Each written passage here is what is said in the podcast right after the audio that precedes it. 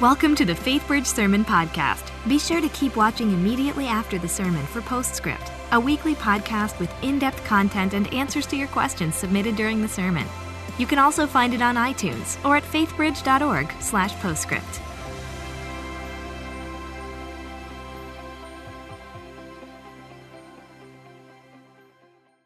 My name is Ronnie Anderson. I've been at FaithBridge since about 1998. My prayer journal is about the fifth version of me writing and journaling my prayers and learning and just trying to get better at praying over the past 15 or 16 years. I started so I would get out of a mode of just almost mindlessly going through a rehearsed prayer.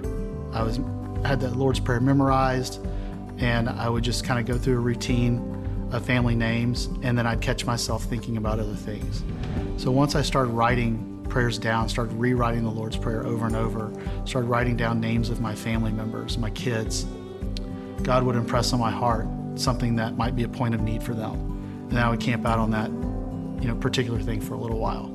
Um, so the more I wrote down, the more I felt I was in communication with God. The more I did that, the more there's kind of this this circle of, uh, of feeling His presence, His Word, and then applying Scripture to some of the things that I was praying for, and uh, it just became a great a, great thing that I just I don't want to you know it's by my side at all times. This has been fun uh, working with my Curious group. We started out in a discipleship book, and when we got to the chapter on prayer, we pulled over for a little while. We started walking through how each one of them could build a prayer journal. It's been great because now they're making lists of people and things to pray about they never thought of. You know, pray for your older brother, older sister, and, and what would you pray for them? Um, so we'd go through examples of that. Ask for them to come up with their top five, and top five meaning the five people that they honestly do not like to be around. And could you start, could you really pray for them? And and we went through an exercise of each one of those listing those names and going through examples of not only praying for them but praying for their own patience to deal with them and then how they can be a light for them to come to know Christ. I'll have one of them come up to me and and proudly tell me, "Hey, I led our team prayer in soccer." Or I prayed over someone who got hurt in the hallway or I prayed for a teacher that I can't stand. Another one said that he had felt calmly relieved when he had written down all of his sins. He knew them in his head, he's never said them or confessed them, but when he went through and wrote them down, um, he felt like he was forgiven. When I'm not in my prayer journal, or if I'm not spending the time I need to, or if I just touch it lightly in the morning and then just move off to something else, I feel my day is, is in a little more disarray. But the consistency gets better all the time. My goal is every morning to spend time in this first thing. And and most of the time I'm able to do it. And by having this as a reminder on my desk or in my arms that when I get to my office or when I, before I leave the house in the morning, I stop and that's where I, I, I start my day. And it's and it's opened up a lot of conversations about prayer and it's and it's led to situations where people have asked to be added to the prayer list. Would you pray, pray for my kid? Would you pray for my wife, my husband, so on? And so I'll add to that as well. Over the course of learning more about prayer, I've learned more about God and I've learned more about the Bible, and it's made it easier to spend more time with them. So the more the more I pray, the easier it gets to to pray. And through that I start to communicate with them more and start asking and working on what I can do to be a better servant of Him and what I can do to be more about bringing His glory to others through prayer. Yeah, how about that? Praise the Lord. Good story.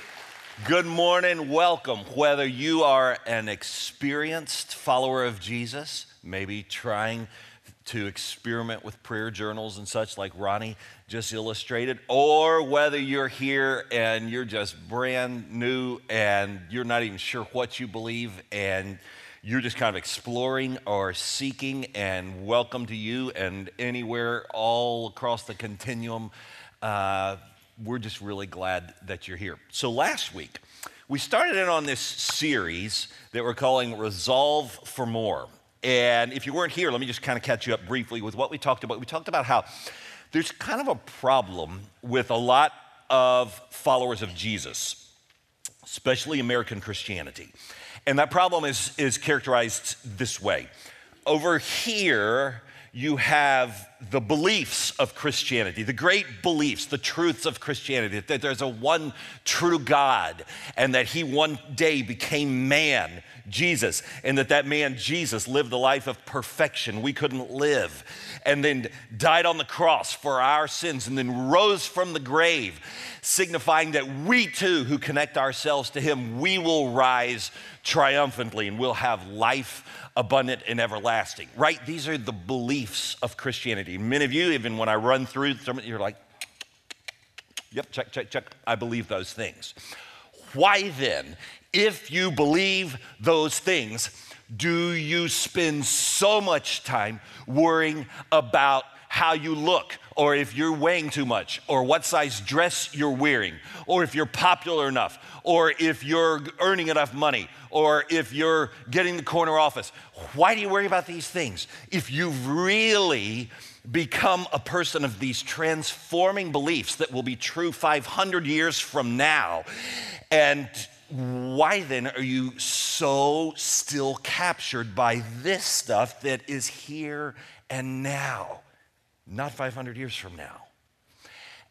In other words, how do I bring my beliefs and my behavior or my being together? How do I get my, my being, my behavior tethered to my beliefs? How do I bring those into conformity with each other? We talked about how last week it, there's only really one way to do it, and that is through what Christians have called for centuries um, the practices, the Christian practices, or the Christian disciplines, or the holy habits, or rhythms. They're, they're called different things over the years, they're all signifying the same things. And it's only through building these, this, this, this is the only bridge that really exists to bring the two together is these rhythms, these habits. Otherwise, you'll have these beliefs over here and your being over here, and never the two shall meet. And that's a real problem. And so, the first habit that we took up, or rhythm or discipline that we took up last week, was this rhythm that is daily Bible reading, right? We talked about how important it is to spend some time with the Lord daily, reading from His Word. And I gave you a little tool for the toolbox. And I've been so excited by how many of you have, even this morning, have said, I tried that and it worked. Like, you're like, oh my gosh, all these years, I, and it was like right there. Wonderful. If you weren't here, you go back and watch that one and kind of pick up on some of those tools that we talked about in week one. Today, I want to go on and I want to talk about the second habit or the second rhythm or practice um, that we're going to take up in this series. And that is the rhythm or the habit or the practice or the discipline of prayer. Now, I know what happens right when I say the word. Any number of you are like, ah, see, I'm bad at that one too. Because, you know, we all tend to think of ourselves as sort of neophytes and rookies and beginners. And that's, I, my prayer life, I mean, that's impressive. That thing that he's doing, I mean, oh my gosh, I've never, I'm like light years away from, from having a prayer journal or anything. I mean, I believe in it. I think you ought to do it. And I know some people do it. And, but I don't do that. And I think many of us sort of grab the parachute and just jump out of the plane and say, well, so I'm out on this one. You know, I just, I'm not a praying kind of, of person. What I want to point out to you is something that I was thinking about this past week, and that is something about the 12 disciples. You remember the, the 12 that surrounded Jesus, sort of went with him and everything? Now, what do we know about the disciples, those original 12 disciples? We know a reasonable amount from about half of them Peter, James, John, Matthew, certainly Judas, maybe Thomas the doubter, and, but then the person of great faith. And But you start working down the list towards the bottom half, and the hard data really thins out. We don't know a whole lot about the 12 disciples, really. But we do know this that everyone thought of them as ordinary, unschooled people. In fact, the religious leaders of the day, if you had polled them and, and said, Do you think that this man with these 12 do you think they're going to go out and change the world? The religious leaders of the world, uh, of, uh, of, that, uh, that part of the world back then were like, no, not those guys. They are ordinary, unschooled people, fishermen and other day laborers. I mean, it's, no, they're not going to change the world. There's no well. Wait, now, the reality is, many of us hearing my voice right now, whether it's a Klein campus, Wooden campus, online, many of us are less ordinary and more schooled than those disciples were. Any number of us, if you're already 18, you or more, you, you probably finished high school. And any number of you, you went on to college. You got a bachelor's. Some of us went on, got, you got masters or even doctorates, okay? So, what I'm trying to say is, is many of us hearing my voice today, we tend to think I'm so ordinary, I'm just bad at it. But you got to remember who was Jesus starting with? He was starting with even more ordinary, unschooled people than most all of us. And yet, we know from history that after they had spent those years together, those disciples went charging out to the four corners of the world and they did change the world and they did bring the gospel. And here we are today, roundaboutly as recipients of that. Through the generations, it was passed down, and here we are today because of those 12 disciples who did not know up from down spiritually when Jesus started in with them. So, what made the change? What transformed them? I'll tell you. Time spent with Jesus. That's what transformed them. That's what changed them. I mean, they were with him pretty much 24 7 for three years they'd walk around through the wheat fields and they'd, you know, go out on the boat. And they were just always with him. They'd pitch their, you know, tents or sleeping bags underneath the stars and they'd lie there and talk. And, and so they were always with him and, they, and they're learning from him and they're hearing him speak into their lives and they're hearing kind of how he processes problems that were arising. And, and so they're just drawing near to, they're spending time with them. And even after he had risen from the dead and goes back to heaven, we know that they continued to grow spiritually into these world transforming people. Why? How?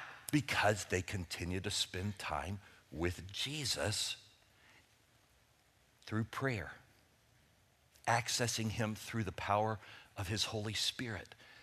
They continued on in that relationship. And what I have just been pondering uh, about this is okay, if Jesus could take those kind of guys, change the world with them because he just brought them near and they spent time together, then just think what he might be able to do with us. I'm not saying that you or I will ever be a world changer, but we might be able to push the darkness back a little bit, that we might become a little bit more transformed into the likeness of Christ. Why is time with Jesus so important? It's important for the same reason that time with my wife, Suzanne, is important. It's, that's the very reason that, that we have a standing date night every Tuesday evening. In fact, this past Tuesday, soon after lunch, I was sitting in my office, I was doing some work, and I was I just had this kind of happy feeling. I was like, why, what's going on? And I remembered tonight is date night. I get to be with Suzanne, and I knew that she'd picked out some new movie because she's always picking out a new movie that she wants to see and I want to see, and, and we're going to use our gift card that we got from Saltgrass for um, Christmas, and we we're just going to get to be together and kind of check in with each other and hear what's going on, what are you noticing in, in the family and the boys and you know and life and God and all this kind of stuff, and there's something about just being together that is good for the couple's souls, right? Otherwise, remember how we talked about the tree last week and, and how that big tree toppled over and why? Because the root system had gotten trampled and just got withered up and died. And I think a lot of people in their own marriages, if they're not careful, we can, we can get, so our root system with each other starts to get withered up and drying, right? And there's just something about spending time with that spouse where you're talking and, and processing and laughing and, and you know, that keeps the nourishment flowing in our souls between that relationship.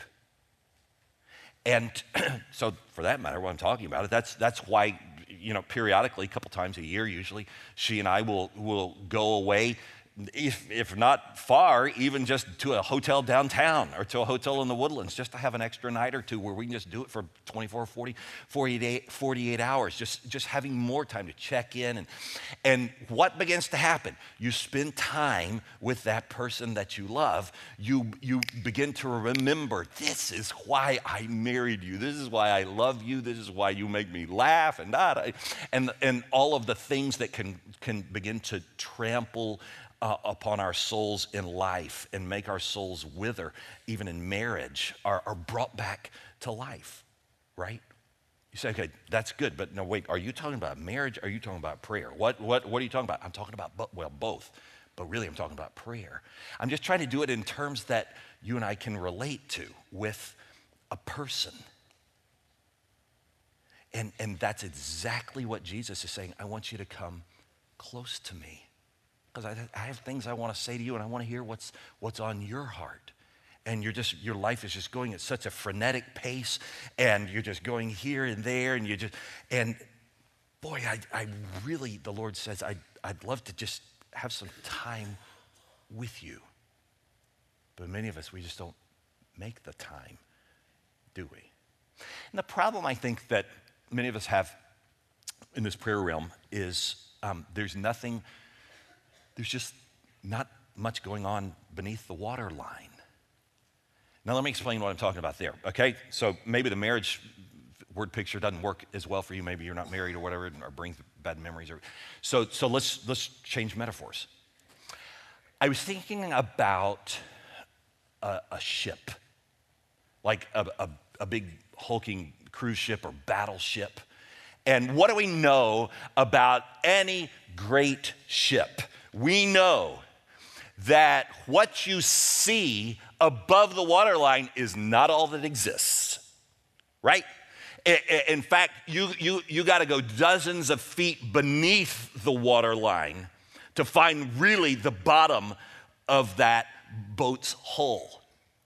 And why is it? Because these, these kind of ships are tall. I mean, they go up many decks. It's the same sort of thing as a skyscraper. What do we know about a skyscraper? There's more going on underneath. I mean, they got to go down 10 stories with foundation that's underneath to hold this thing upright. And that's how it is with any kind of big uh, boat, any kind of big ship. There's a lot of boat underneath the surface. Now, contrast that to a canoe. What do you know about a canoe? Well, if you've ever been on one, you know you, you better not even sneeze because that thing's going to topple over. And, and, and, why does that work? Because I don't know much about physics, but I, I know this, and that is there's about that much of the canoe under the water. Pretty much everything that exists is atop the water. And so that's why you got to hold still and learn how to do this real calmly, or else you, are going over. Now, let me ask you the question that I ask myself periodically Is my soul more like a wispy canoe. There's nothing going on underneath the surface that isn't visible to other people? Or do I have a lot more going on beneath the soul? And what people are seeing on the visible above the surface level is just the overflow of what's going on underneath here. Because I'll tell you the problem. If your soul, if my soul becomes perpetually like this canoe, then the problem is you're just one proverbial sneeze away from spiritual disaster. I think this is why you, you, you and I see so many people who profess to be Christians. And, and then it's like, they did what? What did you, you are kidding me. I mean, I saw him at church just two weeks ago. I saw her. Are you, you cannot be serious. How could, but I know that they believe that God and Jesus and, oh, no, no, no, it's not a question of belief. It's that their beliefs have nothing to, have not dropped into the slightest bit of their soul yet. There's nothing going on beneath the surface. This is the, this is the problem that all of us potentially wrestle with. But it's also the hopeful reality that all of us can move into that we can be transformed from canoes into great ships. How do we get there? Time with Jesus, the same way the, the disciples got there. Just time spent with Jesus. It doesn't have anything to do with your education. You're gonna, I didn't go to Bible college. I didn't go to seminary. That doesn't matter. Neither do those guys. And Jesus took them and they spent time together and they transformed the world. Now, I know what goes on in many of our minds when I, you talk about this subject of prayer. You're like, okay, well, I, I get what you're saying, and the pictures work, and I don't want to be a canoe, and but, but even just when I think about it, I'm like, what if I just were like to go sit down and talk to the, like, I don't have even, I think like I could get it all take, wrapped up in like 30 seconds. And if so, then, well, I'll just tell you what happened in my life some years ago when I was feeling that and said that, and a trusted friend said to me, See, here, here's the situation, Ken. You are thinking of your relationship with God sort of like that thimble. And you're thinking, that's, that's my life. I mean, that's, that's everything I would have to ever need to talk about with him. And I can't imagine he'd have anything more than that. And I think we could take care of business probably in 60 seconds flat. Boom, you know? And, and, and because they're just, they're just, that's, that would contain everything. Well, let me show you what will happen. Let's work with that. Let's say, okay, so we're just going to work with that. That's, that's as much of me as I'm in touch with, and that's as much of you, God, as, as I'm in touch with. So let's just do business at this level. I'm bringing all of me to you. And I, I want to pour out my problems and my confusions and my worries, and, and I want you to fill me up with your spirit and your word, and your guidance. I, I need that. You show up faithful and you do that for a week. You know what will happen? All of a sudden, you'll begin to discover this thimble isn't quite going to contain my relationship with God anymore. Now you, you, you'll instead say, you know, I think I need more like a cup, maybe just a few more minutes because especially now that I started doing the, the SOAP thing, I, I actually like, I, I think he told me something. It's like, imagine that. And, and so he spoke to me through his word, and that gives me more things that I've been thinking about, and, and, and maybe five extra minutes or 10 extra minutes. And because I think I might need that to, to hold my relationship um, with God. Well, good. You know what will happen?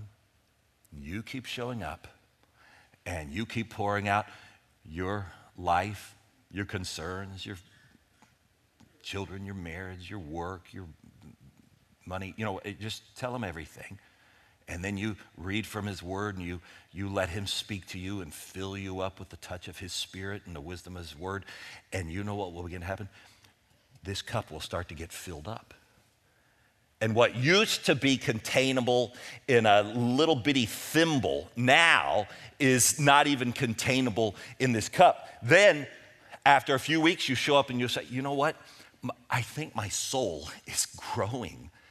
And I think I got to have a little bit more, maybe a little bit more uh, time and because there's just it's just like this relationship is i'm i'm kind of coming alive spiritually and i've got things i want to talk about with the lord and uh, maybe i started experimenting with a little prayer journal like the video was talking about and and now it takes a whole picture to, to, to contain this relationship. You know what will happen? You keep showing up and you let him fill you with the wisdom of his word and the touchings of, your, of his spirit. And, and you'll begin to say, you know what? Even that isn't going to contain it anymore. There's just so much. Now, when I was first dating Suzanne, I remember uh, we were a long distance relationship when we uh, first started out. She was in Florida and I was over here. And the first time, so we, we talked by phone and um, that's and email, and that's kind of how we, we started getting to know each other. And um, but you know what happened is over the course of, of oh not very long, just several weeks, you know, one little short phone call went to a little longer phone call, went to a little longer phone call, went, and one day I remember I hung up and we had talked seven hours on the phone. Now, if you had told me several months prior, prior, you will talk to this lady seven hours on the phone, I would say then one of us is highly inefficient. There's a, there's a problem here, that is surely not going to happen. But it surely did happen. Why? Because our relationship was growing, our souls were growing together. And it just seemed like there was more and more to talk about. And, you know, it, it, it everything began to, began to change from there.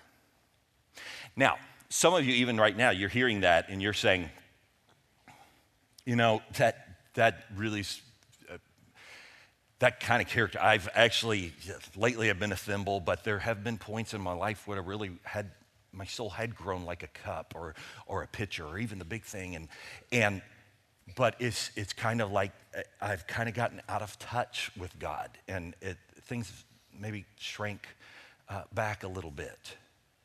What you got for me? Well, let me give you this uh, picture.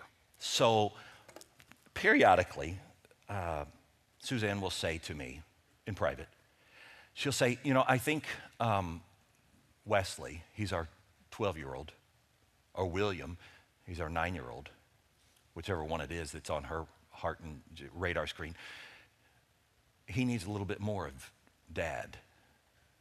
Really? Yeah. How do you believe that is the, well, I mean, I can look at the time you've gotten to spend with him lately. That's like a measurable thing. But I, have you noticed he's being a little bit disrespectful uh, or a little short in his words? And I just think he needs some of daddy time. So I've learned through years of trying it the other way not to be defensive and to justify and tell everything that I do so well, and, and, but just to say, you know, I, I probably do need to spend some extra time uh, with him. So maybe I'll say to one of the boys, uh, whichever, I'll say, hey, son, you know, tomorrow's Saturday, and I know you got that, uh, that gift card to Academy. And I was thinking, how about tomorrow we'll go to Academy and you can buy the ball or the glove or whatever it is that you, you were saying that you really wanted to get with that gift card. Okay, Dad. So we get in the car and we won't even be out of the neighborhood before the silence breaks and he'll start to talk a little bit. It's like, Dad, do you think that a cheetah or a hummingbird can go faster? And I, well, you're going to have to tell me the answer to that one, you know. And and but you know, from there we I can say, but isn't it interesting that God made both the cheetah and the hummingbird? And what else are you learning and what else are you observing and these sorts of things and and you know or we might talk about sports or, or whatever and we get up to the academy and we buy the deal that he wanted to buy and and then usually you know maybe one of us will say hey how about let's get a hamburger? And so we'll go and we'll sit down and, and have a little lunch and then maybe there's a football game on the screen and we'll talk about whatever teams and who do you think is going to go to the super bowl? And you know well it, we know who's not going now and but they hung in there, didn't they? Until well into the third quarter. So, um, so hey, they weren't embarrassing. But anyhow, so so we'll. um, we'll, we'll, we'll be just talking about those sorts. And then by the time we get home from lunch, uh, you know, I'll say, hey, why don't we go play with the thing that you, we just got? You know, or he'll say that to me. And we'll go out and, and throw the ball or shoot the baskets or, you know, whatever it is. And by that evening, there is a settledness in his soul. And characteristically, by bedtime, Suzanne will say, Hey, thanks for the time that you spent with our son. Um, I can already tell his, his tank feels filled up again. Thanks, Dad. Now, the analogy that I'm making right here breaks down at this point, and that is that uh, I'm not a perfect dad. I got to have somebody who's prompting me.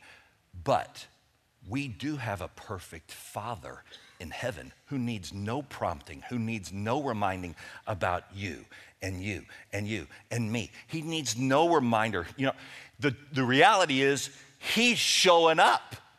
He's like, I got some time for you. Maybe this morning, maybe over lunch, maybe this evening. The question being begged is do you have time for the Father, the creator of the universe? Do you, are you making time to be with Him? That's the real question that I think we have to um, wrestle with.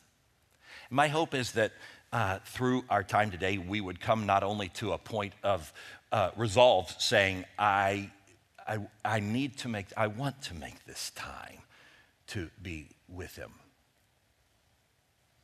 And I will. But there's still one thing that then we need to talk about. Well, what then will I talk about? Let me see if I can demystify uh, the prayer life a little bit for you. Sort of the way that I tried to do personal Bible reading last week. Um, I would say a couple of things. I find, this is my own personal testimony, I find it particularly helpful to have a, a place that I go, at a time that I go. Sort of like I have a date night with my wife, and just kind of know this is going to come a daily time where I know I'm, I'm going to I'm to go here because there's not distractions and there's not noise and you know I can kind of be by myself and I can uh, sit where I'm you know in my prayer chair or whatever. And so let me just kind of illustrate that again in our closing minutes, the way I tried to illustrate last week. Um, and um, so answering this question that that uh, people say, well, like, where do I like start in? Realize the disciples asked Jesus the same thing. That's an okay question. You remember how in uh, Matthew 6 and Luke 11, they said, Jesus, teach us how to pray. He said, okay. He said, start by saying, Father. He's a good father hallowed be thy name. Now, in a word, what is that? That's what you call adoration or worship.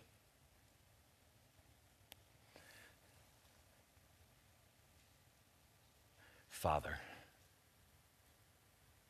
here I am on January 15th, 2017. Two years ago today, January 15th, 2015, I nearly died. But you orchestrated no less than a dozen serendipitous, providential things that happened, and you got me to Dr. Solomon that day, and you rescued me, and here I am, and I'm in better shape than I've been in years, and I'm doing wonderfully, and you are a good father. You're sovereign. You are in charge. If I ever wondered, is God possibly in charge? I'll always go back in my mind to that day and to what you did, and I'll say, Oh, God is in charge. Trust me. I love you, God. Now, that's my prayer. Why don't you just take a moment, you close your eyes, or if you want to, if you find it helpful to write so your brain doesn't wander off you, why don't you just think of something that you might worship and adore the Father uh, for. Maybe it's just even your salvation, the fact that He sent Jesus to, to die for your sins, that you might have life. He's rescued you eternally. Or maybe you have some other number of things that you might say, This is a good place to start. Why don't you just take a moment and do that right now?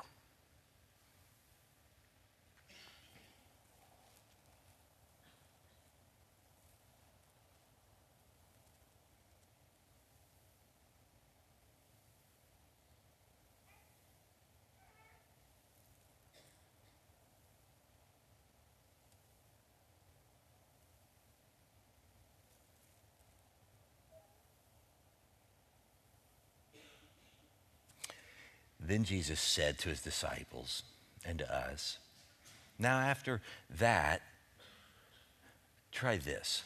Say, Thy kingdom come, thy will be done. Now, what is that? In a word, it's surrender.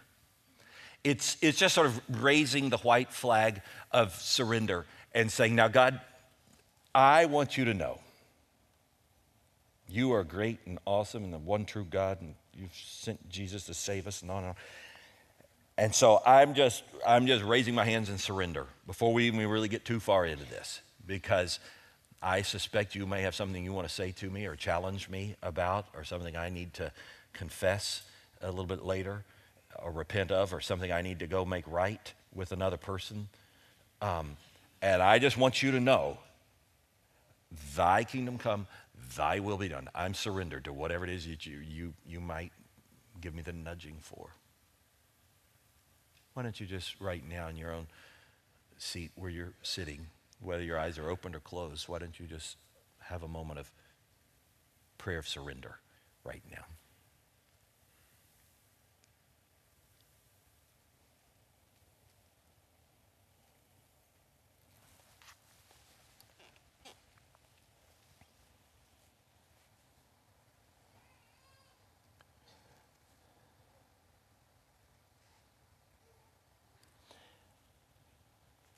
Then Jesus says, the next thing he says, Give us this day our daily bread. What is that? Well, in a word, it's asking. Give us our da- daily bread. There is a, a, a, a personal and a, uh, a corporate or a, let's call it a combined aspect to this. Give us our daily bread. That, that's, that's going to include me. Sometimes people are a little bit, they, I, I to pray for myself. Oh, yes, you should. But not just me. Give us our daily bread. And, and so, Lord,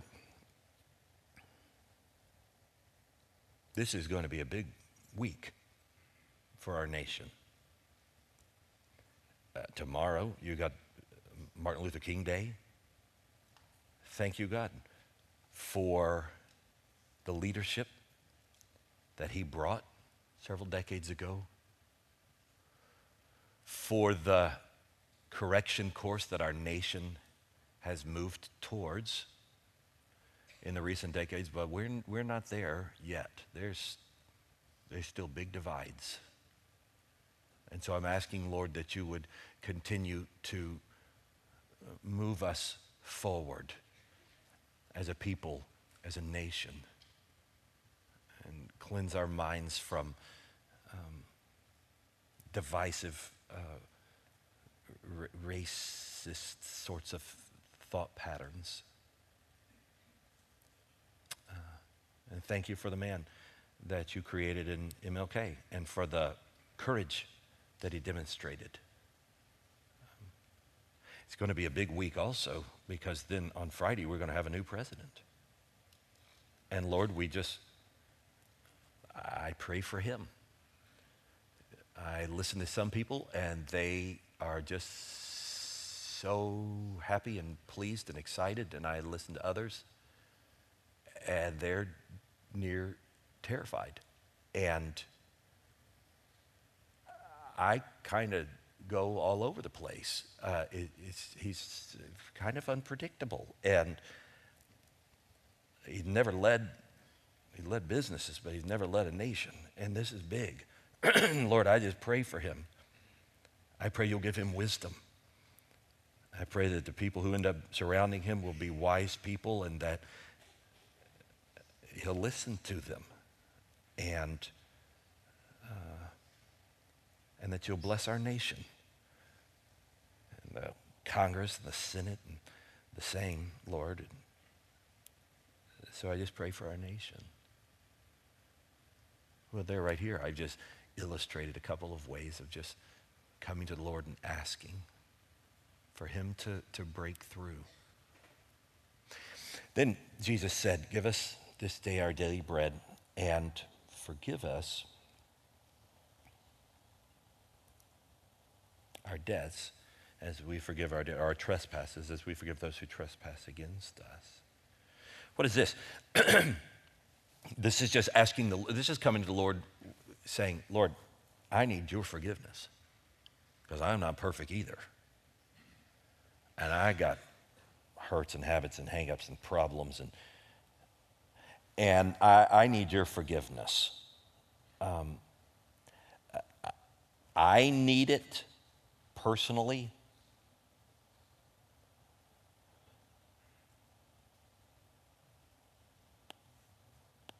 And then he says, as we forgive those who sin against us.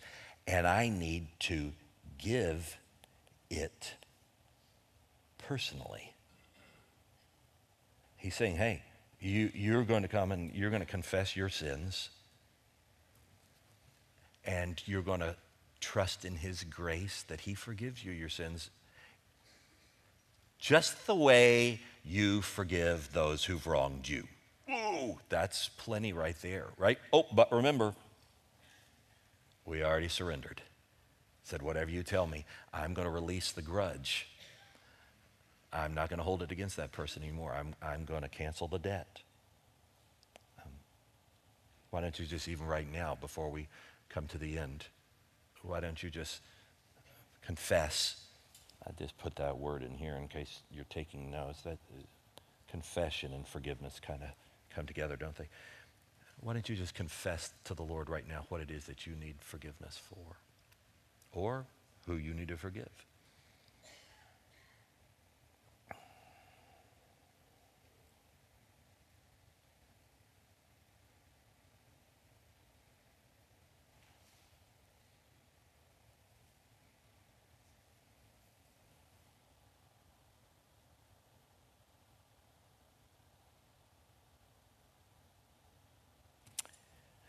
He says, And lead us not into temptation, but deliver us from evil.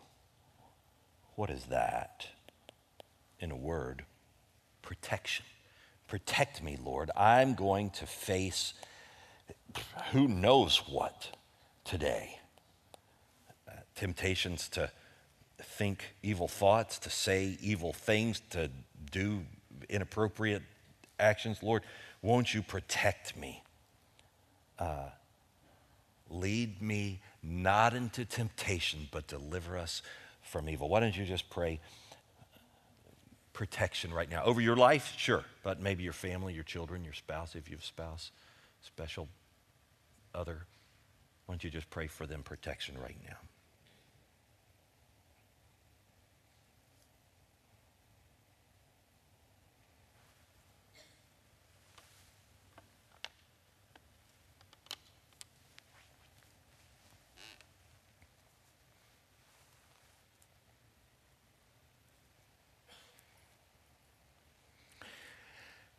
All right. Now, what I want to uh, say here in closing is what I hope you've come to realize even in these moments. Prayer is accessible, it is something you can get to. Sure, you'll have to carve out a little time, but we carve out times for the th- things that matter, don't we, in our lives? You carve out time to brush your teeth and take a shower. And why? Well, it kind of matters. And, and so my challenge to you today is when are you going to do this? And then once you have the when, now you have some hows. And my hope and my prayer is that as we go into this second week of the campaign, that you will say, okay, this is really good. My soul is starting to come to life. I've actually experimented some with the SOAP. I didn't get there every day, but I got there several days. And I and now I'm going to start to experiment a little bit more with this prayer uh, portion and see if, as we move towards next week, and we'll take up one more habit next week, or rhythm or practice, see if we can't bring our beliefs and our being, our behavior together. Let's pray. Lord, my prayer is for every person hearing my voice that what we've talked about here will indeed be helpful and instructive, inspiring, that they'll ponder these things and not just ponder them and go on, but ponder them and act upon them. God, won't you turn us into a congregation with thousands of uh, battleship like souls, not wispy canoes with superficial. Uh, uh, just barely held on to beliefs that have nothing to do with our behavior, our being, and never have been brought into conformity.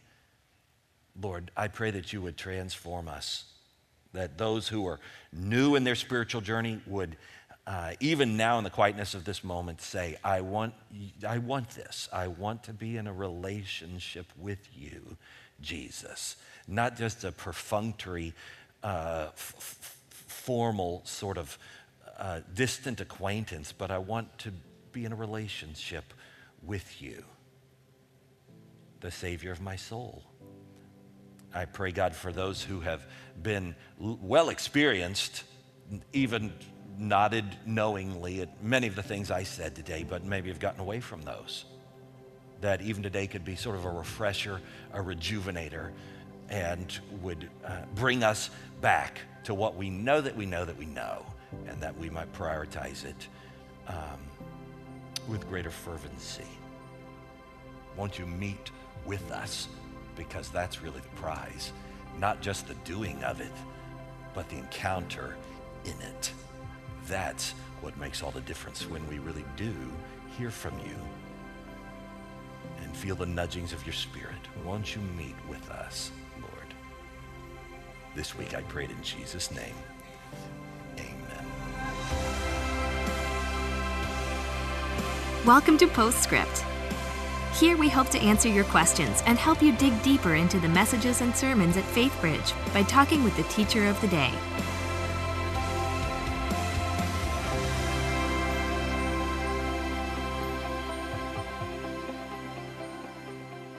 Hi, and welcome to Postscript. I'm Luann Riley, Grow Group and Discipleship Director, and I'm here with Pastor Ken, who just brought part two of Resolve for More. And today we talked about the discipline of prayer, prayer, and how that can affect our soul, how we can connect with God through it. Um, and through a series of illustrations, you taught us how important that connection is. And then you walked us through um, just an example or a model of what prayer time can look like. Sure. Um, I'm just going to ask you just a few questions that sure. I think come up when we talk about prayer. Sure. Um, one of those being is I think that even even I, and it's pretty common to feel like maybe I'm not qualified to pray. Yeah. Like how that I'm actually going to talk to God. Yeah. Isn't that something that like pastors do, Pastor Sure. sure, right. Yeah, well, right. And and and here's the little uh, secret, uh, the unknown secret behind the curtain. Pastors feel that way too. Um, and uh, especially when we're new at it. And I remember becoming a pastor, and, and somebody came and asked me uh, some questions about prayer, and I thought, good night, what are you asking me for? What do I know? But I think this is where I tried to emphasize, and we'll say it again here, wait a second. What was Jesus starting with? Ordinary, uneducated men. They were just day laborers, fishermen, you know, and but what transformed them? The time that he spent with them. And really, if you look at many of the great uh, heroes of the faith, um, cer- certainly just even if you never got out of the Bible and just looked at a lot of the heavy hitters in the Bible, what were they? They were all ordinary people. They didn't start out mm. In the stained glass windows being lifted up as now that is one serious Christian there. Um, they, they, they grew into that. And so I think um, we have to just re- re- sort of re-preach that message over and over to ourselves. I think sometimes we feel that even those of us who've been v- v- Christians a long time, perhaps uh, the devil tries to get in the gears sometimes when maybe there's a need for some confession, mm. and maybe we know that we have uh, sinned against the Lord. Uh, by typically sinning against somebody who's in our life, uh, maybe our spouse or or something at work or and I notice in my own soul when I've done that or if I've you know, lost my patience with someone or then I have to uh, almost put my hand on my back and push myself back for my next time of prayer because I can start to feel like, well, who are you? After that, good heavens, you're just, oh my gosh, you're not worthy at all to come into the presence of God. Well, this is where we remember uh, 1 John 1 9, if we confess our sins, He's faithful, faithful and just to forgive us our sins and to cleanse us from all unrighteousness. And, and so that's where we have to remind ourselves okay, no, this is who He started with. They goofed it up, they messed it up. Peter said, I tell you cuss words. I don't know that man, Jesus. You know, and what was Jesus there doing after the resurrection? Saying, let's have breakfast and let's take another run at that. Mm. I want to ask you something three times. And, uh, you know, and so this is where we have to remind ourselves of God's grace and preach that message to ourselves uh, again and again and again as well. Okay, I think along the same lines, sometimes we think there's a wrong way to pray mm. and the right way to pray. And so you sure. did show us one anyway, way yeah. today, but yeah. is there a wrong way to pray? Right. Let me let me back into the that question, just anticipating something that I heard even uh, after I preached the sermon. S- somebody said, "You know, I appreciated that you used that model. I've always used the ACTS mm-hmm. model of yep. praying adoration, confession, thanksgiving, supplication. That, that's the acrostic.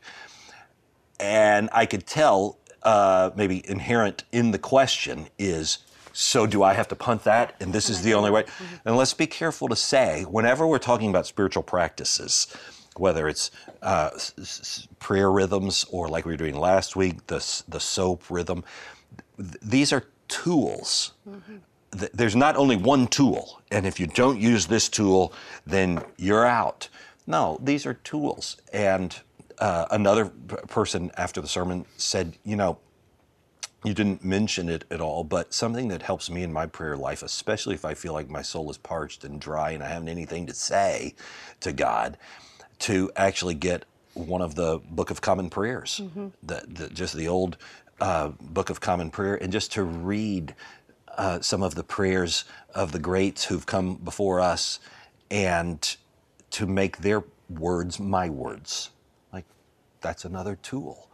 I don't have time to talk about all the tools. Now, having said that, let's just get down to brass tacks about well, is there a wrong way to pray? I think Jesus addressed this, at least in one situation I'm thinking about, where he sort of threw the yellow flag of the referee on the Pharisees.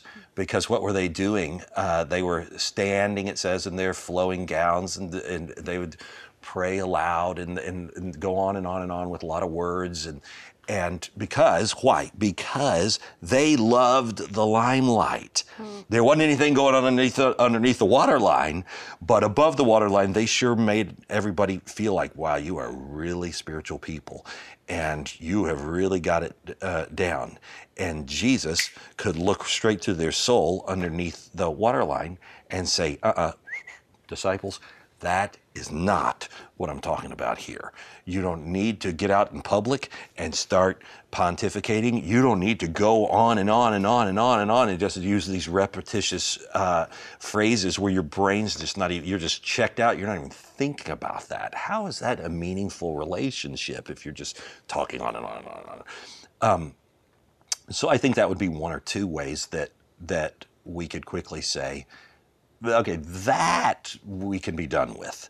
Um, uh, I think, though, the the the more prevalent challenge for many people that I know and who are here isn't that they're tempted to stand out on the street corner and, and act like hot shots spiritually or, or go on and on and on uh, babbling phrases and stuff that mean v- v- not so much to them.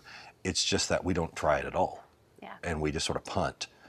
Um, and so I think that's the wronger way, It's to just not do it. just not to show up and even give any effort uh, at it. Okay. For us. So, oftentimes, um, when you talk about prayer, um, you, you also talk about fasting. It seems like sometimes those two disciplines can go sure. together. Can you talk to me about the role that those play? Yeah, and we didn't get to get into that uh, today.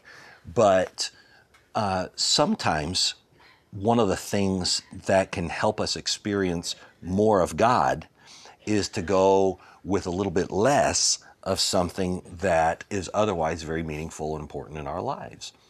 And so this is where many of the, the heavy hitting Christians throughout history have um, uh, you know, experimented with this rhythm or this practice of fasting, saying, I'm going to go without food today. Why? Because you want to lose weight? No, it doesn't have anything to do with that. Uh, um, because I want more of God. And I'm going to fill up the minutes that I would have just been eating, and I'm going to I'm going to read more of God's Word and think more on His thoughts and talk more with Him. And so there's a practical reason. It just if you go without food, you've just bought yourself several more minutes every day. But then there's a uh, an additional, uh, not so physical, tangible a reason, and that is um, not only have we opened up the minutes for uh, talking with the Lord, but we've created a deficit uh, i- in our soul that see we can numb ourselves with anything, can't we? We can numb ourselves with food, and just I don't feel so good about myself. I'm going to eat a whole bag of this or a whole you know one of these, and somehow we convince ourselves that's what, our, or I'll just I'll drink this and this and this and this and this, and that's going to make me feel better. Well, no. What if we said I'm not going to do that, and I'm going to go towards what I really need deep down in my soul, which is more of God. Um, and so that's where the rhythm uh, comes uh, on a practical note, since we're talking about it. Um, I think it's quite noble uh, and exciting and um, inspiring when I see somebody who's taken a undertaken a 40 day fast where you just go with no food for 40 days, only water or maybe water and some sort of uh, uh, juice, vegetables juiced or fruits juiced or something, just to get some basic uh, nutrients. Um, I've never gone that far. The longest I ever, ever experimented with fasting was a week. And I will say, I experienced more of God at the, uh, at the, by the end of that week. I would also say, Suzanne would say, I was mighty irritable. Uh, is, and that's something that fasting does, is it brings out the fleshliest uh, parts of our, uh, our real self and sort of exposes them. And you have the choice am I going to give in to those or yield those to the Holy Spirit because of this deficit that I've created by my own volition? Um, and uh, so, so, that's the challenge. I would encourage anybody who uh, curious about fasting or interested in it, start with a one meal fast. Say, um, I'm going to take off lunch. Mm-hmm and I'm just going to pray through my lunch time. And uh, that isn't going to kill much of anybody. If you do have hypoglycemia, you may need to watch that just a little bit and talk to your doctor, make sure, um, you know, it was you faint or something like that. But, but maybe start there, and then if you have experimented with that uh, for a few times, then maybe try a 24-hour fast where you eat dinner um, the night before, and then you don't eat breakfast. You don't break your fast with breakfast, and you don't have lunch, but then you come back at dinner um, as well. Now you've created two uh, deficits where you can meet with the Lord. Um, and there's all sorts of good things that come from uh, that discipline. Even talking about it makes me feel a little bit convicted because I've not been using that, that rhythm or that practice lately. Um, and but I have in the past, and uh, so good question. Good. So as you walked us through the model, um, you talked to you talked through basically what we say to God. We mm. talk through how we pray to God, but then there's an also a portion that for me is harder, and I think for most people is harder, is when we're listening, sure. we're receiving, yeah. and we're getting still and quiet, so that we can also hear from, hear the, from Lord the, Lord in this two way conversation. Yes, um, how do I know in these moments if I've heard from the Lord? Sure. Trial and error. um, you know, uh, is it audible? No, heavens knows. Well, I mean, it could be, I suppose. For it some people, was for I some mean, people in the Bible. Uh, not for me. I've never heard an audible word from the Lord, but I have uh, I guess, sort of a, a, two or three grids that I'm always asking myself. If I felt a nudging or a prompting or a thought that came to me even while I was praying and saying, uh, Lord, what is it uh, that I need to uh, repent of and confess to you and ask forgiveness of? If you sit silently, just for a minute, you, he will bring to mind a thought, face of someone. You'll be like, oh, I hadn't thought about that. And but then you remember, I've already surrendered. I'm to talk. And um, so I'm going to do what I need to do. I think um, a lot of it is, is just trial and error. Uh, three things that I'm always looking at is what I'm feeling to do. If that, now I just illustrated in a negative way, but what if he's saying, I want you to go and, and start a new church? Well, that's kind of a big thing, and I had one of those. Um, well, what am I checking it against? I'm checking it against uh, prior experiences that I've had that felt similar to when I did this and that panned out, or when the Lord nudged me here and that panned out. But you can't afford possibly to be governed just by experiences. Mm-hmm. That can be a dangerous uh, thing, and you'll miss on those. So then I look at God's Word. Mm-hmm. I'm saying, God, is this biblical? Well, certainly it would appear to be biblical to uh, go into all the world, make more disciples, and, and how do we do that? We do that in churches, and and and, and then in community. That's a third litmus test. I have some brothers uh, in the Lord and have for years who I try things out on. Let me just try this one out on you, and you tell me I'm crazy, or you think God may very well be in that, and we need to give that one some some serious consideration. Well, in my example of starting a church, I, I, I felt that confirmation in all three of these, um, you know, litmus tests.